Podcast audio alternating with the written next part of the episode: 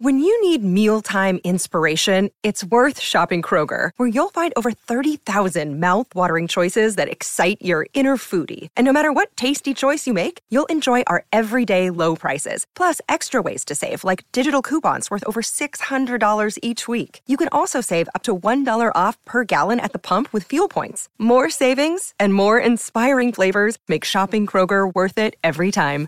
Kroger, fresh for everyone. Fuel restrictions apply. Good Risings. I'm Colin Bedell.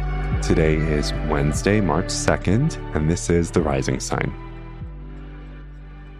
Okay, so today is our annual new moon in Pisces, right? So we have a new moon in the zodiac sign that the sun is transiting in once a month, right? And it's in the sign that the sun is transiting in. So, because it's Pisces season, we have a new moon in Pisces today.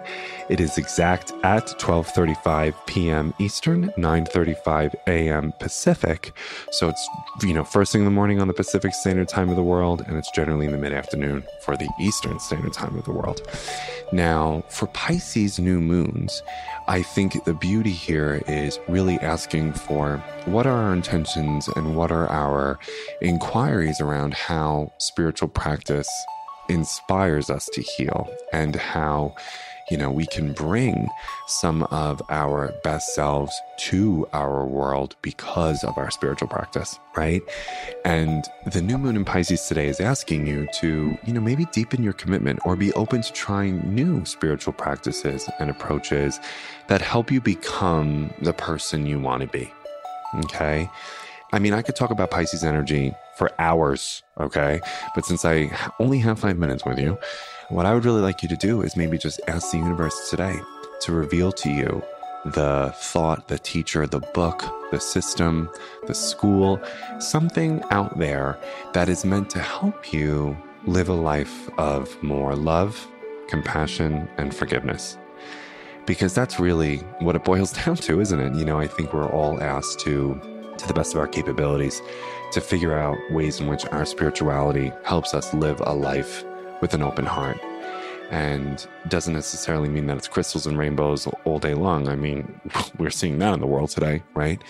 But it does mean that even in the face of these things, in the presence of really difficult and challenging external circumstances, we will still remind ourselves that we have the ability to choose who we want to be to become the problem solvers, the miracle workers, and the helpers. And, you know, Pisces energy, I believe, is really the kind of theme that's at the, the heart of all the world's leading theologies and some religious systems as well, like, say, Buddhism, Christianity, Judaism. And so, what we see there is that in these systems, there is, of course, the possibility of a resurrection, of an enlightenment, of a deliverance, right? But what's interesting is that it's typically in the presence of a crucifixion, of an enslavement, of a dis- of a numbing, of a disengagement. And I think we need to know that those of us who are involved in personal growth and spiritual seeking, we need to remember that we have complementary wisdom and complementary energy and vision that can be really helpful for today's culture and for today's world, even though it seems like there's not really a whole lot to be hopeful for sometimes, and we can almost feel hopeless. And I, again, I think that's very normal. But I believe that if you're drawn to these conversations, you want to remember well, it's not always crystals and rainbows in these stories. It's not, right? And we who are involved in spirituality know that the resurrection follows the crucifixion, that the delivery to the promised land follows the enslavement, right? That the enlightenment of Buddha followed his numbing and deeper yearning for another world. Okay. So we need to stand within the space of what's happening and remind other people through what we're taking a stand for. It's not over until we get there. So, what are we doing to get there? We can name and we can condemn the atrocities, the evils. We're not spiritually bypassing, but we're standing in those spaces and we're activating the light.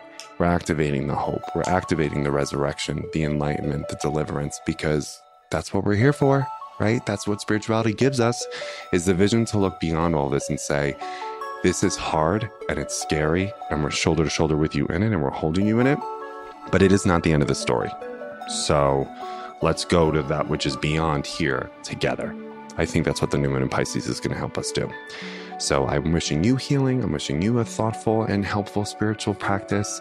And thank you so much for listening and for being with us in this journey. All right. Hope you have a wonderful day. Bye.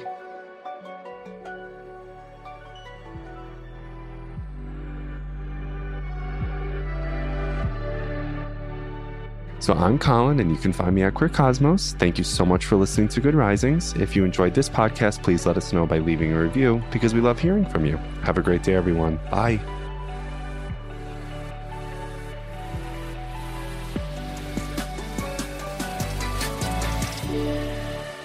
Good Risings is presented by Cavalry Audio. Hey, Drew Scott here, and I'm Jonathan Scott, reminding you that life's better with a home policy from American Family Insurance. They can help you get just the right protection at just the right price and help you save when you bundle home and auto. Kind of like Goldilocks and the Three Bears. It'll be just right for you. We love a custom build. American Family Insurance. Insure carefully, dream fearlessly. Get a quote and find an agent at amfam.com. Products not available in every state. Visit amfam.com to learn how discounts may apply to you. American Family Mutual Insurance Company SI and its operating company 6000 American Parkway, Madison, Wisconsin.